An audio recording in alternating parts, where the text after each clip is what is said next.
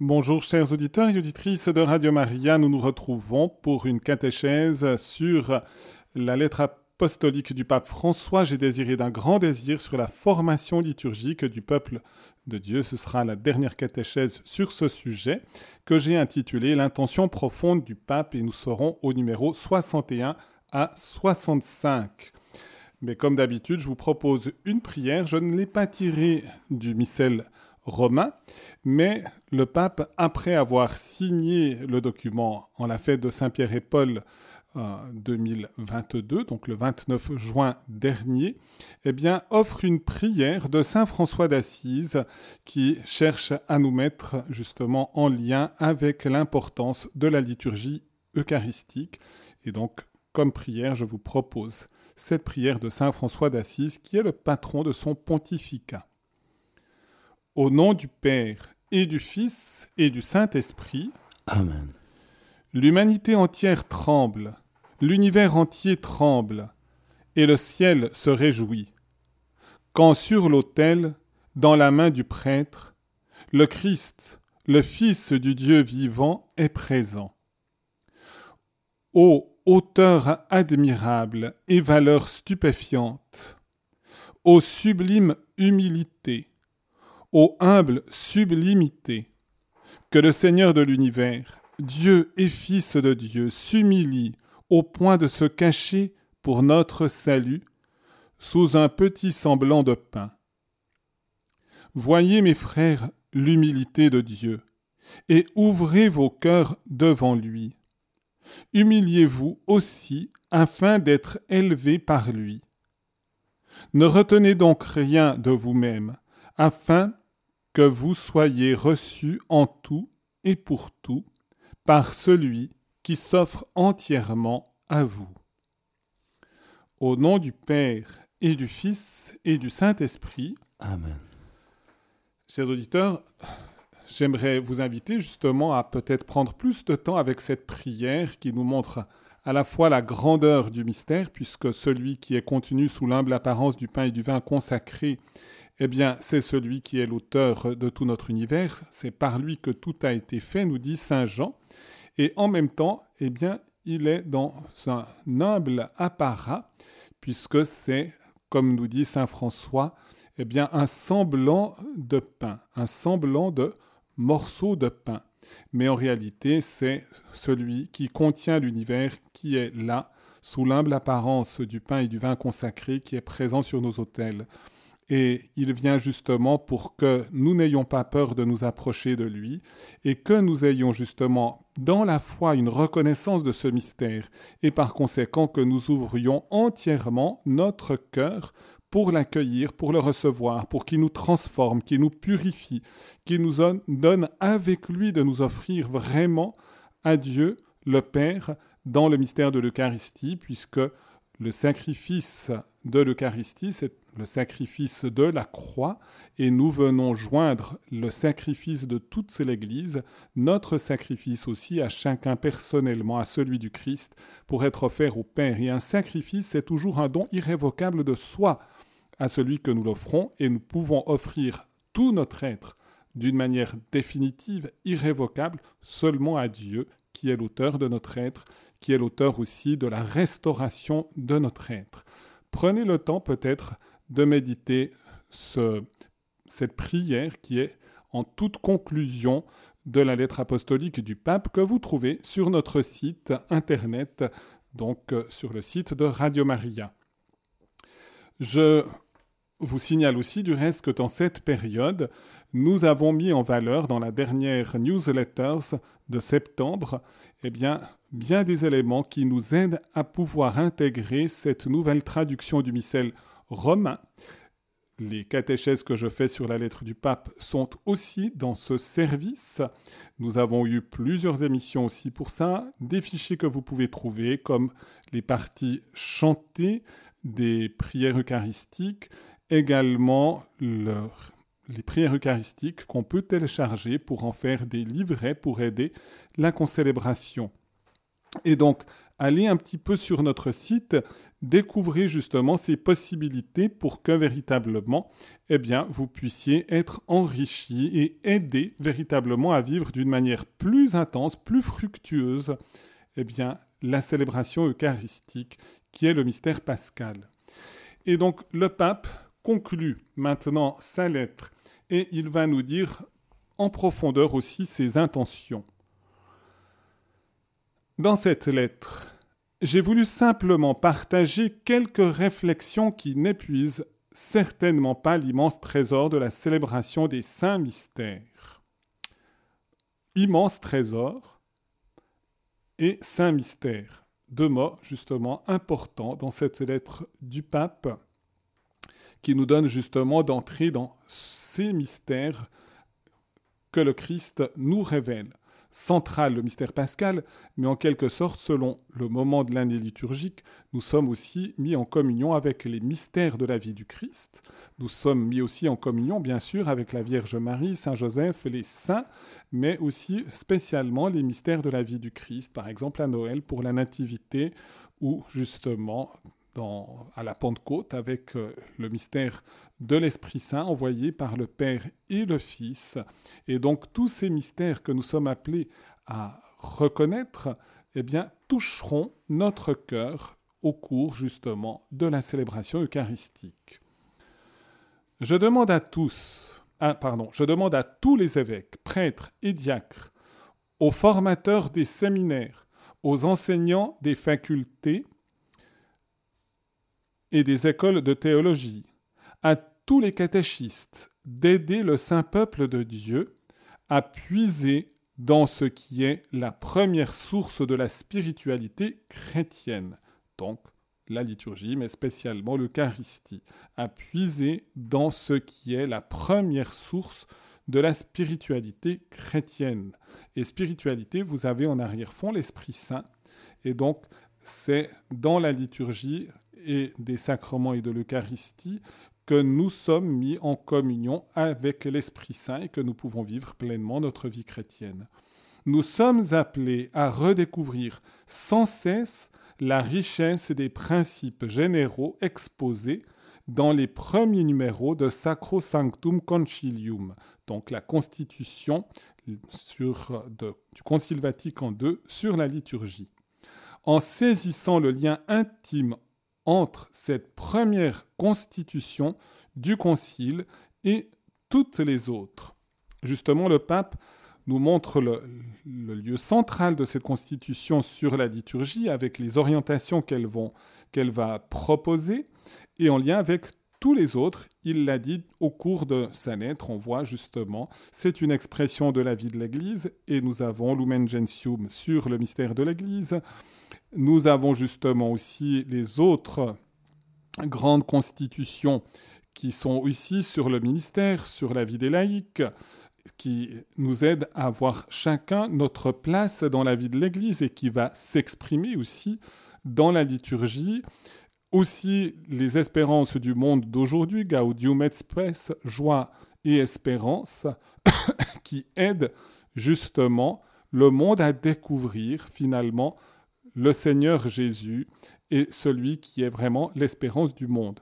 Donc, de faire un lien avec l'ensemble des autres textes du Concile qui nous aident finalement à aller à la rencontre du monde d'aujourd'hui, non pas pour devenir le monde, mais pour que le monde devienne le mystère de l'Église dans son union au Christ. Et donc le pape souligne justement l'importance de l'unité on pourrait dire, de l'ensemble du dessin du concile, qui a rassemblé donc 2000 évêques autour du pape pendant plusieurs sessions entre 62 et 65. C'est pourquoi nous ne pouvons pas revenir à cette forme rituelle que les pères du concile, l'expression est utilisée maintenant en latin, cum petro et sub petro, ce qui veut dire avec Pierre et sous la responsabilité de Pierre, les pères du concile se sont rassemblés. Et donc il nous dit, c'est pourquoi nous ne pouvons pas revenir à cette forme rituelle que les pères du concile, avec Pierre et sous sa responsabilité, ont senti la nécessité de réformer approuvant sous la conduite de l'Esprit Saint et suivant leur conscience de pasteur les principes d'où est née la réforme. Donc le pape nous dit l'importance de la réforme liturgique, mais la réforme liturgique liée à tout le dessein du Concile Vatican II. Manifestement, le pape a un point d'importance de souligner cela. Et il va essayer de nous aider à comprendre ce chemin qui ont été faits par les pères du concile. Et un concile œcuménique est un concile qui bénéficie d'une assistance toute spéciale du Saint-Esprit pour les orientations, les décisions qu'il prend au service de la vie de l'Église. Les saints pontifes Paul VI et Jean-Paul II, en approuvant les livres liturgiques réformés, ex decreto sacrosancti ecumenici concili vaticani II, ont garanti la fidélité de la réforme du concile. Donc, le Concile a demandé une réforme des livres liturgiques et donc de la liturgie, et par l'approbation de Paul VI et de Jean-Paul II, il y a eu trois éditions euh, successives avec des, des, modifications du rituel, du missel romain, eh bien, montre ce prolongement finalement avec une décision assistée par le Saint-Esprit, une assistance confiée justement au pape. C'est pour cette raison que j'ai écrit Traditionis Custodes. C'était le document justement pour demander véritablement avec fermeté que nous passions vraiment tous, si possible, eh bien, à la liturgie telle qu'elle a été réformée par le Concile et promulguée par Paul VI et Jean-Paul II, afin que l'Église puisse élever dans la variété de tant de langues une seule et même prière capable d'exprimer son unité. Comme je l'ai déjà écrit, j'entends que cette unité soit rétablie dans toute l'Église de rite latin. Le pape a des formules fortes. Ce n'est pas à moi à décider à la place du pape, mais manifestement le pape souhaite, c'est une intention formellement exprimée, et pour cela, il s'appuie aussi sur ses prédécesseurs pour exprimer vraiment sa volonté nette que nous puissions bien vivre la liturgie sur l'ensemble de l'Église de rite latin dans le monde romain, eh bien avec ce nouveau missel romain. Comme on a eu l'occasion de le dire, donc la dernière édition en latin est de 2002 et au fur et à mesure, eh bien, les traductions en langue vernaculaire ont été réalisées et pour nous, eh bien, nous commençons maintenant avec la nouvelle traduction de ce missel romain de 2002 en français. D'autres traductions ont été faites dans d'autres langues ou d'autres encore sont encore en cours, mais nous avons justement ici un élément où le pape souligne cette unité de l'Église, c'est-à-dire il veut que nous soyons tous ensemble, en quelque sorte, avec des langues diverses, mais avec un même et unique missel romain pour prier et pour manifester cette unité. Je vous dirais justement, par exemple, dans l'office, il devra encore être aussi euh, rénové, l'office divin, donc où on a la liturgie des heures que nous prions aussi à Radio Maria, eh bien, cet office est un lien aussi de communion, puisque partout dans le monde, on prie le même office, avec les mêmes textes. Et donc, le pape nous dit, c'est important que partout dans le monde, du monde romain, il y a d'autres rites qu'on connaît souvent peu en Occident, mais dans le monde romain avec le rite latin, eh bien que nous prions avec les mêmes prières, que nous ayons l'occasion de faire monter une prière unanime et avoir ce sens de la communion. De la communion justement à travers l'espace et maintenant dans cette période de l'histoire de l'Église. J'aimerais du reste souligner encore cette importance, puisque le pape fait référence dans le passage que je viens de dire à la constitution apostolique signée par le pape Paul VI, Missale Romanorum, qui est du 3 avril 1969.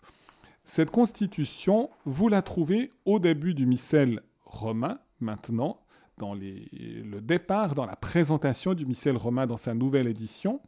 Vous pouvez retrouver aussi, si vous tapez de cette manière-là, le, texte sur Internet. Il n'est pas si facile à trouver, d'une certaine manière. C'est vrai qu'il y a dans le site officiel du Vatican plusieurs traductions, mais il n'y a pas le français. Donc j'ai dû aller un peu chercher un peu plus loin pour trouver le français. Je l'ai dans le missel, mais je voulais dire, voilà, tout le monde n'a pas un missel euh, de 1500 pages sous la main pour pouvoir consulter le texte du, pape Paul VI. Mais le pape Paul VI va justement souligner la continuité à travers l'histoire avec ce nouveau missel. Et c'est justement une des choses difficiles alors. Ce n'est pas une crispation rigide que la vie de l'Église. L'Église est un corps, c'est le corps du Christ. Un corps se développe, grandit, progresse, mais fidèle à ses principes. Si vous avez deux bras, vous n'aurez pas à un moment donné trois bras. Si vous avez trois bras, c'est une déformation. Il faut garder deux bras. Et donc, dans le déploiement de la vie de l'Église, il y a un déploiement, on pourrait dire, homogène. C'est du reste un des accents d'un des nouveaux saints de, l'Église, Saint John Henry Newman, qui avait été canonisé en même temps que Sainte Marguerite Bailly, et il avait été très attentif à cela dans ses écrits. Newman de montrer ce développement homogène et de dire il peut y avoir des corruptions, nous ne devons pas avoir des corruptions. Mais en même temps, fixer d'une manière rigide à un moment donné, ce n'est pas conforme à la vie de l'Église. Dieu du reste, à travers les paraboles de Jésus, nous dit que le royaume est comme une graine qui est semée, elle progresse, elle grandit, elle se développe, et nous devons avoir ce développement. Et donc, Paul VI souligne d'abord l'importance du missel romain promulgué en 1570 par son prédécesseur, le pape Pie V, en application d'un décret du Concile de Trente, et donc qui a porté, nous dit Paul VI, de nombreux fruits au cours de l'histoire, puisqu'il a été en vigueur avec un certain nombre de modifications pratiquement pendant quatre siècles. Mais depuis lors, a grandi et s'est répandu dans le peuple chrétien le renouveau liturgique qui, selon notre prédécesseur Pie XII, est apparu comme un signe des dispositions providentielles de Dieu sur le temps présent, comme un passage du Saint-Esprit dans son Église. Or ce renouveau a montré clairement que les formules du missel romain devaient être révisées et enrichies. Donc révisées et enrichies. La rénovation a été entreprise par ce même Pie XII avec la restauration de la veillée pascale et de l'ordo de la semaine sainte. Donc, première, on était vraiment au cœur, on pourrait dire, de la liturgie, la célébration la plus importante qu'est la veillée pascale et la semaine sainte, qui est la semaine la plus importante de toute l'année.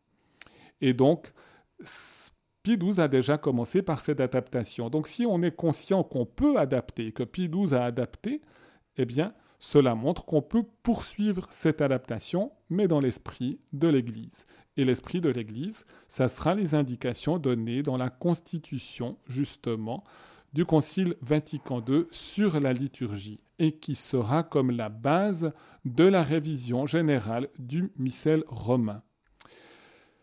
Les textes et les rites doivent être organisés de telle façon qu'ils expriment avec plus de clarté les réalités saintes qu'il signifie. Le rituel de la messe doit donc être révisé de telle sorte que se manifeste plus clairement le rôle propre ainsi que la connexion mutuelle de chacune de ces parties et que soit facilitée la participation pieuse et active des fidèles. Donc, mieux manifester l'ordre à l'intérieur de ce, je dirais, de cette architecture qu'est la liturgie, ou de cette œuvre d'art qui est la liturgie, et donc aussi aider tout fidèle, quelle que soit sa place, à vivre cette liturgie avec plus d'intensité, donc plus d'amour, plus de fruits. Et donc aussi, on a voulu ouvrir plus largement les trésors bibliques dans la réforme.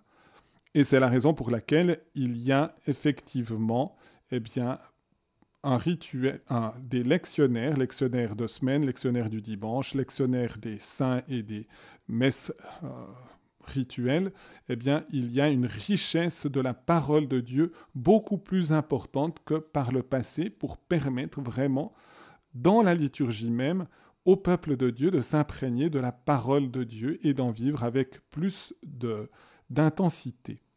Le pape aussi parle du renouveau de la concélébration et ils ont été puisés justement dans la grande tradition de l'Église pour la concélébration. Le pape souligne, il ne s'agit pas ici d'une œuvre improvisée, c'est véritablement une œuvre d'Église, d'attention véritablement aussi à tout le trésor passé, et on est remonté vraiment à un passé jusqu'aux origines, et les origines remontent, on pourrait dire, au moment même de la résurrection du Christ, au moment même de l'institution de la scène du Seigneur avec son déploiement dans l'histoire, dans la vie d'abord de la première communauté avec les apôtres et la suite. Paul VI poursuit. Au lendemain du Concile de Trente, la consultation des vieux manuscrits de la Bibliothèque vaticane et d'autres rassemblés de partout a beaucoup servi à la révision du missel romain, donc du missel romain de Trente, celui qu'on a utilisé jusqu'au Concile Vatican II. Depuis lors, les sources liturgiques les plus anciennes ont été découvertes et publiées, tandis que la liturgie orientale était mieux connue. Donc on dit, voilà, on a fait des progrès dont on doit tenir compte, et c'est justement ce qui va être fait avec le nouveau missel romain. De telles richesses doctrinales et spirituelles ne demeurent pas, justement, ne sont pas appelées à demeurer dans l'ombre des bibliothèques, nous dit Saint Paul VI, mais qu'elles soient véritablement transmises à la vie de l'Église, d'où l'intégration de ces richesses à l'intérieur du nouveau rituel, du nouveau missel romain. Et donc, pour les mettre en valeur et éclairer et nourrir les chrétiens le pape nous dit l'innovation majeure porte sur la prière eucharistique. Jusqu'à maintenant, il n'y avait que la prière eucharistique, une, dite canon romain. Il y avait déjà des changements de préface, qui est comme le portique de la prière eucharistique. Et là, on a composé, en s'appuyant justement sur la grande tradition, les quatre grandes prières eucharistiques, une, deux, trois et quatre. Et puis on a encore ajouté d'autres prières eucharistiques, dont celle de la réconciliation et celle pour des circonstances diverses. C'est donc un enrichissement qui est fondé sur la tradition de l'Église. Et donc on a justement ces choses-là. Paul VI souligne, même s'il y a une diversité dans les prières eucharistiques, eh bien, il a voulu que véritablement les paroles de l'institution, les paroles qui remontent à Jésus même, soient les mêmes. Donc prenez et mangez en tout, ceci est mon corps livré pour vous, et sur le calice, prenez et buvez en tout, ceci est la coupe de mon sang, le sang de l'alliance nouvelle et éternelle, qui sera versé pour vous et pour la multitude en rémission des péchés. Vous ferez cela en mémoire de moi. Et donc ces paroles sont les mêmes dans l'ensemble des prières eucharistiques. L'ordre de la messe, nous dit Paul VI, ont été simplifiés, alors non pas au sens d'appauvri, mais comme il y avait parfois plusieurs oraisons ou plusieurs fois le même rite ou des choses comme ça, eh bien on a simplifié au sens de la simplicité, on pourrait dire divine. Dieu est simple et la simplicité est le signe aussi d'une manifestation de Dieu. On a rétabli aussi d'autres éléments plus régulièrement, comme l'homélie, la prière universelle, en modifiant et en enrichissant le rite pénitentiel. Et on a voulu aussi donner une part très importante à la Sainte Écriture. On a voulu mettre en valeur aussi le dimanche. Et pour la Sainte Écriture, nous sommes sur trois ans. Il y a l'année A, B et C. Et puis ensuite, voilà, on a voulu que les fidèles à travers cette manifestation plus riche de la parole de Dieu est véritablement fin de la parole de Dieu cherche vraiment à la connaître plus en profondeur. Et donc, les saintes lettres seront pour tous et une source perpétuelle de vie spirituelle. C'était l'intention du Concile et l'instrument principal de la catéchèse chrétienne et enfin la moelle de tout enseignement de la théologie. C'est les saintes écritures qui sont à la base de la révélation divine, mais lue, vécue au sein de la liturgie. Et c'est du reste la raison pour laquelle il y a aussi un document sur la révélation divine, Dei Verbum, dans le Concile Vatican II. Ensuite, on parle de, de l'ensemble, on pourrait dire, de l'année liturgique, le temporal, le sanctoral, donc les, éléments de la liturgie, les fêtes des saints, le commun des saints, justement les messes rituelles et les messes votives ont été justement largement développées et enrichies. On a apporté un soin particulier aux oraisons. Et par exemple, dans les moments liturgiques forts, comme l'Avent, la Nativité, le Carême et Pâques, eh bien, nous avons pour chaque jour des oraisons propres qui enrichissent la vie justement de la liturgie. Et puis ensuite, l'usage du psaume responsorial qui avait été très apprécié et mis en valeur par Saint Augustin et Saint Léon le Grand a été redécouvert aussi davantage. Et donc après la première lecture, nous avons la prière du psaume. Saint Paul VI et donc maintenant aussi le pape François disent, voilà, cette réforme liturgique doit faire force de loi pour tous en promulguant l'édition officielle du missel romain. Notre prédécesseur Saint Pie V, il montre que c'est la même logique que Saint Pie V a promulgué l'autre euh, missel, présentait celui-ci au peuple chrétien comme un instrument de l'unité liturgique et un témoin du culte authentique de l'Église. Nous espérons cependant que ce missel sera reçu, lui aussi, par les chrétiens comme un signe et un instrument d'unité dans la diversité des langues. Une même prière montrera ainsi vers le Père par notre grand prêtre Jésus-Christ dans l'Esprit Saint. Et donc Paul VI disait, nous voulons que ce que nous avons établi et prescrit soit tenu pour ferme et efficace maintenant et à l'avenir. Et donc, le pape François pourrait dire emboîte le pas et on peut dire que c'est vraiment la logique de l'ensemble de l'histoire de l'Église. Et je vous propose une petite pause musicale et si vous voulez aussi intervenir en posant une question, vous pouvez le faire au 021 313 43 90.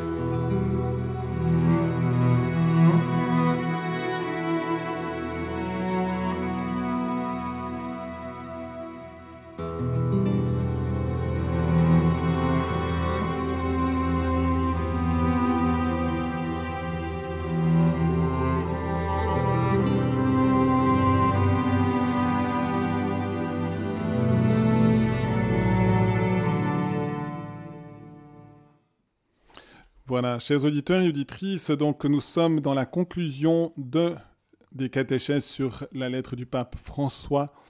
J'ai désiré d'un grand désir. Et puis, si vous voulez avoir justement peut-être davantage la suite, on pourrait dire, le fondement un peu de la réforme liturgique, vous avez aussi dans un, dans un livre Présentation du nouveau missel romain en langue française, la Congrégation pour le culte divin et la discipline des sacrements a édité justement avec une introduction du cardinal Robert Sarra pour mieux présenter cela. Et nous avons d'où viennent les textes du missel romain, une longue histoire, il y a quelques pages sur ce sujet qui montre à travers l'histoire, donc à partir de, l'institution de l'Eucharistie jusqu'à nos jours, en montrant comment finalement on a tenu compte de cette grande tradition. Je vous encourage du reste aussi à lire le début également de la Constitution sur la liturgie dans le Concile Vatican II, les premiers numéros qui nous manifestent l'intention profonde du Concile par rapport à la réforme liturgique. Et puis, on aura l'occasion peut-être encore dans un petit instant de mieux manifester eh bien, l'année liturgique avec sa richesse telle qu'elle a été voulue par le Concile. Je poursuis maintenant avec la lettre du pape qui nous donne un peu le résumé de sa lettre et de son intention. Je voudrais que cette lettre nous aide 1. à raviver notre émerveillement pour la beauté de la vérité de la célébration chrétienne. 2. à nous rappeler la nécessité d'une authentique formation liturgique. Et 3 à reconnaître l'importance d'un art de célébrer qui soit au service de la vérité du mystère pascal et de la participation de tous les baptisés à celui-ci, chacun selon sa vocation. Trois points mis en valeur par le pape, l'émerveillement pourrait dire contemplatif devant le mystère eucharistique à ne jamais perdre, l'autre élément qui n'est jamais achevé non plus de se former pour mieux comprendre la liturgie et comme je l'ai dit, bien sûr en, se documentant, c'est le sens aussi de ces catéchèses, mais aussi en vivant intensément la liturgie parce que la liturgie elle-même nous forme. Nous apprenons en célébrant, en vivant la liturgie. Et l'art, pour que ça soit quelque chose de beau, il faut vraiment un art de célébrer qui est bien sûr d'une manière toute spéciale le fait du président, du prêtre, ou de l'évêque, bien sûr, mais aussi de tous les fidèles, parce que nous sommes appelés à être ensemble pour célébrer le mystère pascal. Et de jamais rabaisser, ce n'est pas juste l'exécution d'un rituel, c'est une entrée dans le mystère pascal, et donc dans le mystère de Jésus. Toute cette richesse n'est pas loin de nous. Elle est dans nos églises, dans nos fêtes chrétiennes, dans la centralité du dimanche, jour du Seigneur, dans la force des sacrements que nous célébrons. La vie chrétienne est un parcours continuel de croissance. Nous sommes appelés à nous laisser former dans la joie et dans la communion. Et il va revenir encore sur cette centralité du dimanche qui a été fortement soulignée par eh bien, le Concile Vatican II. C'est pourquoi je désire vous laissez une autre indication à suivre sur notre chemin. Je vous invite à redécouvrir le sens de l'année liturgique et du jour du Seigneur. Cela aussi est une consigne du Concile. Et donc dans la Constitution sur la liturgie, c'est les numéros 102 à 111. Et j'aimerais vous les développer un tout petit peu, justement, mais allez les lire aussi, ces numéros. C'est encore assez facile de trouver les écrits du Concile. Et donc, c'est le chapitre 5 sur l'année liturgique. Et c'est le sens de l'année liturgique. Notre Mère, la Sainte Église, estime qu'il lui appartient de célébrer l'œuvre salvifique de son divin époux par une commémoration sacrée, à jour fixe, tout au long de l'année, chaque semaine, au jour qu'elle a appelé jour du Seigneur, elle fait mémoire de la résurrection du Seigneur, qu'elle célèbre encore une fois par an, en même temps que sa bienheureuse passion par la grande solennité de Pâques. Donc, une fois par année Pâques, qui sera une longue préparation aussi des 40 jours de carême, la semaine sainte, le tridium pascal. Mais ensuite, chaque dimanche, dimanche après dimanche, eh bien, nous célébrons aussi la résurrection du Christ. Et c'est la raison pour laquelle le sabbat, comme jour de repos et comme jour qui nous aide à nous tourner vers euh, Dieu, eh bien, a été pour les chrétiens décalé au jour de la résurrection du Christ, ce qui nous donne du reste une très grande force pour comprendre que véritablement, Jésus, s'il n'était pas ressuscité, on n'aurait jamais réussi à modifier ce jour de repos du samedi au dimanche. D'où l'importance de ce jour du dimanche. Et le jour du dimanche, pour le célébrer pleinement, le Concile nous le dit, et dans sa suite tout l'enseignement de l'Église, nous le célébrons spécialement par la célébration eucharistique, par une fidélité à la célébration eucharistique.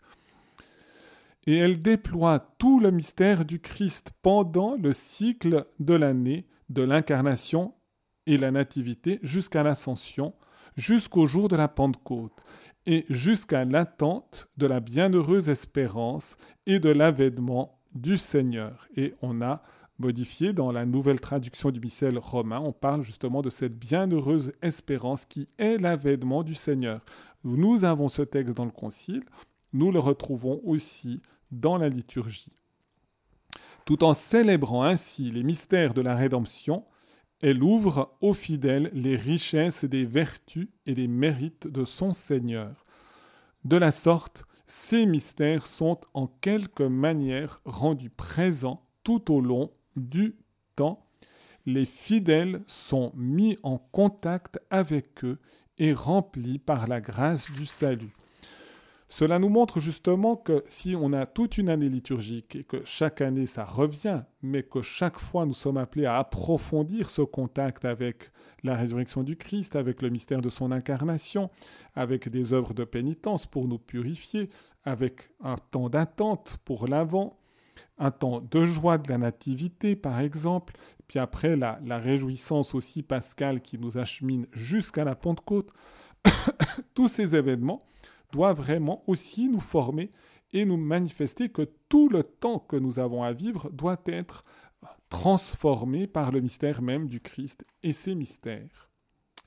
Et donc, en célébrant ce cycle annuel des mystères du Christ, la Sainte Église vénère avec un particulier amour la bienheureuse Marie, Mère de Dieu, qui est unie à son Fils dans l'œuvre salutaire par un lien indissoluble, en Marie, l'Église admire et exalte le fruit le plus excellent de la rédemption et comme dans une image très pure, elle contemple avec joie ce qu'elle-même désire et espère être tout entière. Un jour, nous ressemblerons à Marie en étant tout entière avec elle, comme elle, aux côtés et en union avec le Christ.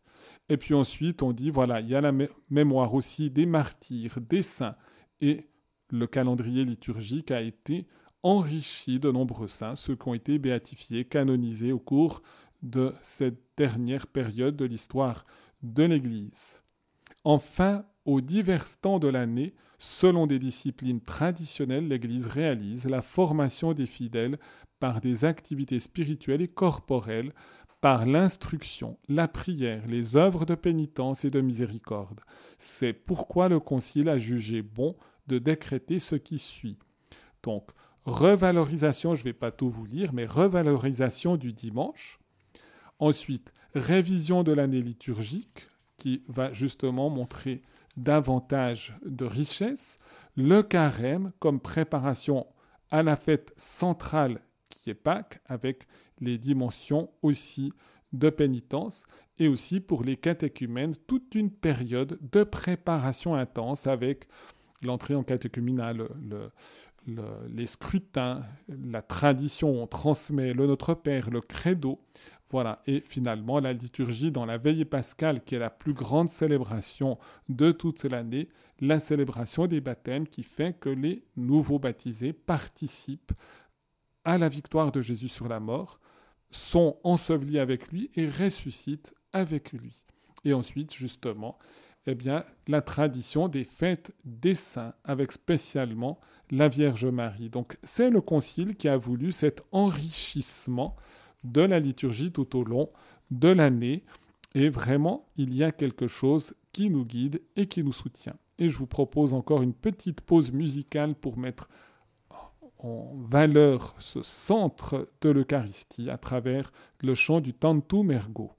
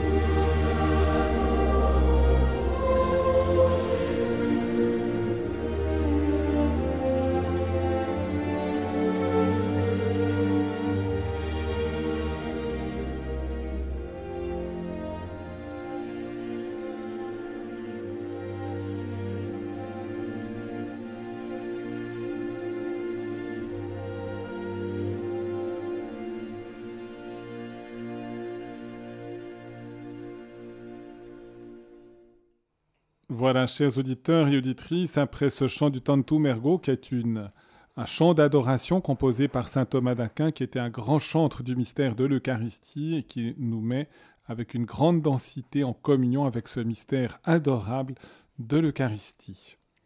Je poursuis encore avec la conclusion de la lettre du pape J'ai désiré d'un grand désir, qui est cette parole de Jésus. À la lumière de ce que nous avons rappelé ci-dessus, nous comprenons que l'année liturgique est l'occasion pour nous de grandir dans notre connaissance du mystère du Christ, en plongeant nos vies dans le mystère de sa Pâque, dans l'attente de son retour, dans la gloire. Il s'agit d'une véritable formation permanente. Notre vie n'est pas une série d'événements aléatoires et chaotiques qui se succèdent les uns aux autres. Il s'agit plutôt d'un itinéraire précis qui, d'une célébration annuelle de Pâques à une autre, nous rend conformes à lui, dans l'attente que se réalise cette bienheureuse espérance, l'avènement de Jésus-Christ, notre Sauveur. Donc, vous voyez, on reprend le texte du pape et c'est une parole que nous avons à la en enchaînement du Notre Père dans la liturgie que vous entendrez maintenant régulièrement. Ici, on voit que justement, l'année liturgique tend à nous faire nous plonger dans le mystère de Pâques, mais aussi après, selon la période de l'année liturgique, dans tous les mystères de la vie du Christ, qui sont tous eh bien, des événements qui nous sauvent et qui viennent à la rencontre de notre cœur pour les rejoindre. Au fur et à mesure que s'écoule le temps rendu nouveau par sa Pâque, l'Église célèbre chaque huitième jour, dans le jour du Seigneur, l'événement de notre salut. Le dimanche, avant d'être un précepte, est un don que Dieu fait à son peuple. Et pour cette raison, l'Église le sauvegarde par un précepte la célébration dominicale offre à la communauté chrétienne la possibilité d'être formée par l'Eucharistie. De dimanche en dimanche, la parole du Seigneur ressuscite, ressuscitée illumine notre existence en voulant atteindre en nous la fin pour laquelle elle a été envoyée. Ici, il met un lien avec Isaïe 55, les versets 10 et 11. C'est la parole de Dieu, c'est l'image, c'est la pluie qui tombe sur la terre pour la féconder, et c'est l'image de dire la parole de Dieu qui féconde dans la terre, qui tombe dans la terre de notre cœur, vient féconder notre cœur pour justement lui donner une plénitude de vie, faire pousser justement les vertus et nous unir au mystère de Dieu. C'est le sens de la parole de Dieu, entendue, écoutée en profondeur avec un cœur ouvert, eh bien, dans la liturgie eucharistique. De dimanche en dimanche, la communion au corps et au sang du Christ veut faire de notre vie aussi un sacrifice agréable à Dieu dans la communion fraternelle du partage, de l'accueil du service. De dimanche en dimanche, l'énergie du pain rompu nous soutient dans l'annonce de l'Évangile et dans lequel se manifeste l'authenticité de notre célébration. C'est véritablement une communion au Christ que nous vivons dans l'Eucharistie, d'où son importance. Et si l'Église, par un précepte, nous demande de participer à l'Eucharistie dominicale, qu'elle voudrait que tout le corps du Christ qui est l'Église, donc tous ses membres, s'unissent au Christ comme à notre tête, ou que tous les membres de l'Église qui est l'épouse du Christ s'unissent à son Seigneur et époux qui est le Christ, sans qu'il n'y ait aucun membre qui lui manque, eh bien c'est parce que c'est quelque chose de tellement vital et essentiel que nous en avons besoin pour vivre notre vie chrétienne. C'était du reste la réflexion des martyrs de Bithynie. On leur demandait simplement de ne pas aller une fois à la messe le dimanche et ils auraient la vie sauve. Et ils ont dit, ce n'est pas possible. Pour nous, c'est une question de vie et de mort. Nous ne pourrions pas tenir dans ce monde sans cette communion à notre Seigneur ressuscité, et c'est la raison pour laquelle ils sont tous morts martyrs. Abandonnons nos polémiques, dit le pape, pour écouter ensemble ce que l'Esprit dit à l'Église. Sauvegardons notre communion. Continuons à nous émerveiller de la beauté de la liturgie. La Pâque nous a été donnée. Laissons-nous toucher par le désir que le Seigneur continue d'avoir de manger sa Pâque avec nous, sous le regard de Marie, mère de l'Église. Et en effet, c'est d'abord le Christ qui a le désir de venir à notre rencontre, c'est le Christ qui a le désir de s'unir à nous et de nous donner justement de pouvoir vivre vraiment de sa vie à lui. C'est lui qui veut nous communiquer sa propre vie. Et dans ce sens-là, la liturgie nous donne une présence du Christ ressuscité dans la liturgie. C'est aussi parce que le Christ est ressuscité, il est dans la gloire. C'est une union entre une liturgie qui est accomplie par nous sur la terre, mais qui nous met en union avec la liturgie céleste. Et c'est la raison pour laquelle ceux qui sont dans le ciel, la Vierge Marie, Saint Joseph, les saints, les martyrs, eh bien, nous ouvrent aussi les trésors de leur communion, nous manifestent leur exemple et nous font bénéficier de leur intercession. Et en effet, eh bien, nous avons cette belle expression de sainte Thérèse de l'Enfant Jésus. Une sœur lui disait, ma sœur, quand vous serez au ciel, vous veillerez sur nous. Elle a répondu, non, je descendrai. Et soyons conscients que la fête d'un saint, eh bien, c'est le saint descend à notre rencontre mais en quelque sorte, il est envoyé par Jésus pour venir à notre rencontre. Et quand il vient à notre rencontre le jour de sa fête, c'est pour nous conduire à Jésus, pour être en communion avec Jésus, et par conséquent, c'est aussi une descente de Jésus à notre, à notre égard. Jésus descend dans la petite hostie, dans le calice consacré, mais il descend aussi de cette manière-là à notre rencontre, il vient en nous. Et c'est la raison pour laquelle eh bien, nous avons à nous disposer au mieux à cette rencontre.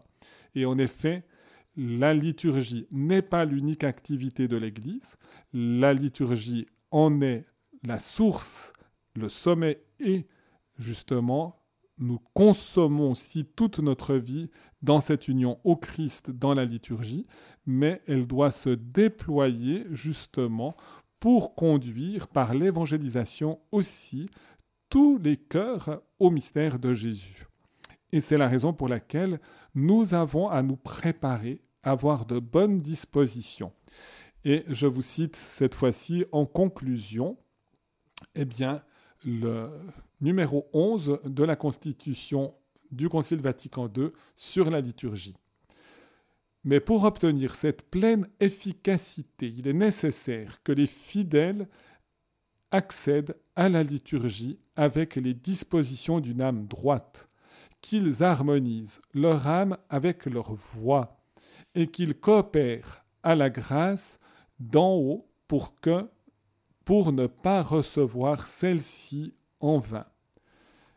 C'est pourquoi les pasteurs doivent être attentifs à ce que dans l'action liturgique, non seulement on observe les lois d'une célébration valide et licite, valide, qu'est-ce que ça signifie Que l'Eucharistie est réellement célébrée, que la transubstantiation s'opère, licite conformément au rituel, aux rubriques, c'est important, mais aussi à ce que les fidèles participent à celle-ci de façon consciente, active et fructueuse. Et pour cela, jamais personne ne pourra remplacer la responsabilité de chacun en se donnant véritablement au Christ, en voulant lui être fidèle, alors nous recevons de manière toujours plus forte eh bien, les grâces que Dieu veut nous donner par la présence du ressuscité au sein même de son Église. C'est lui qui construit la vie de l'Église, c'est lui qui a ce désir de nous unir à lui, c'est lui qui suscite en nous ces bonnes dispositions, qui nous donne de pouvoir être tout entier à lui, comme lui-même est tout entier à nous.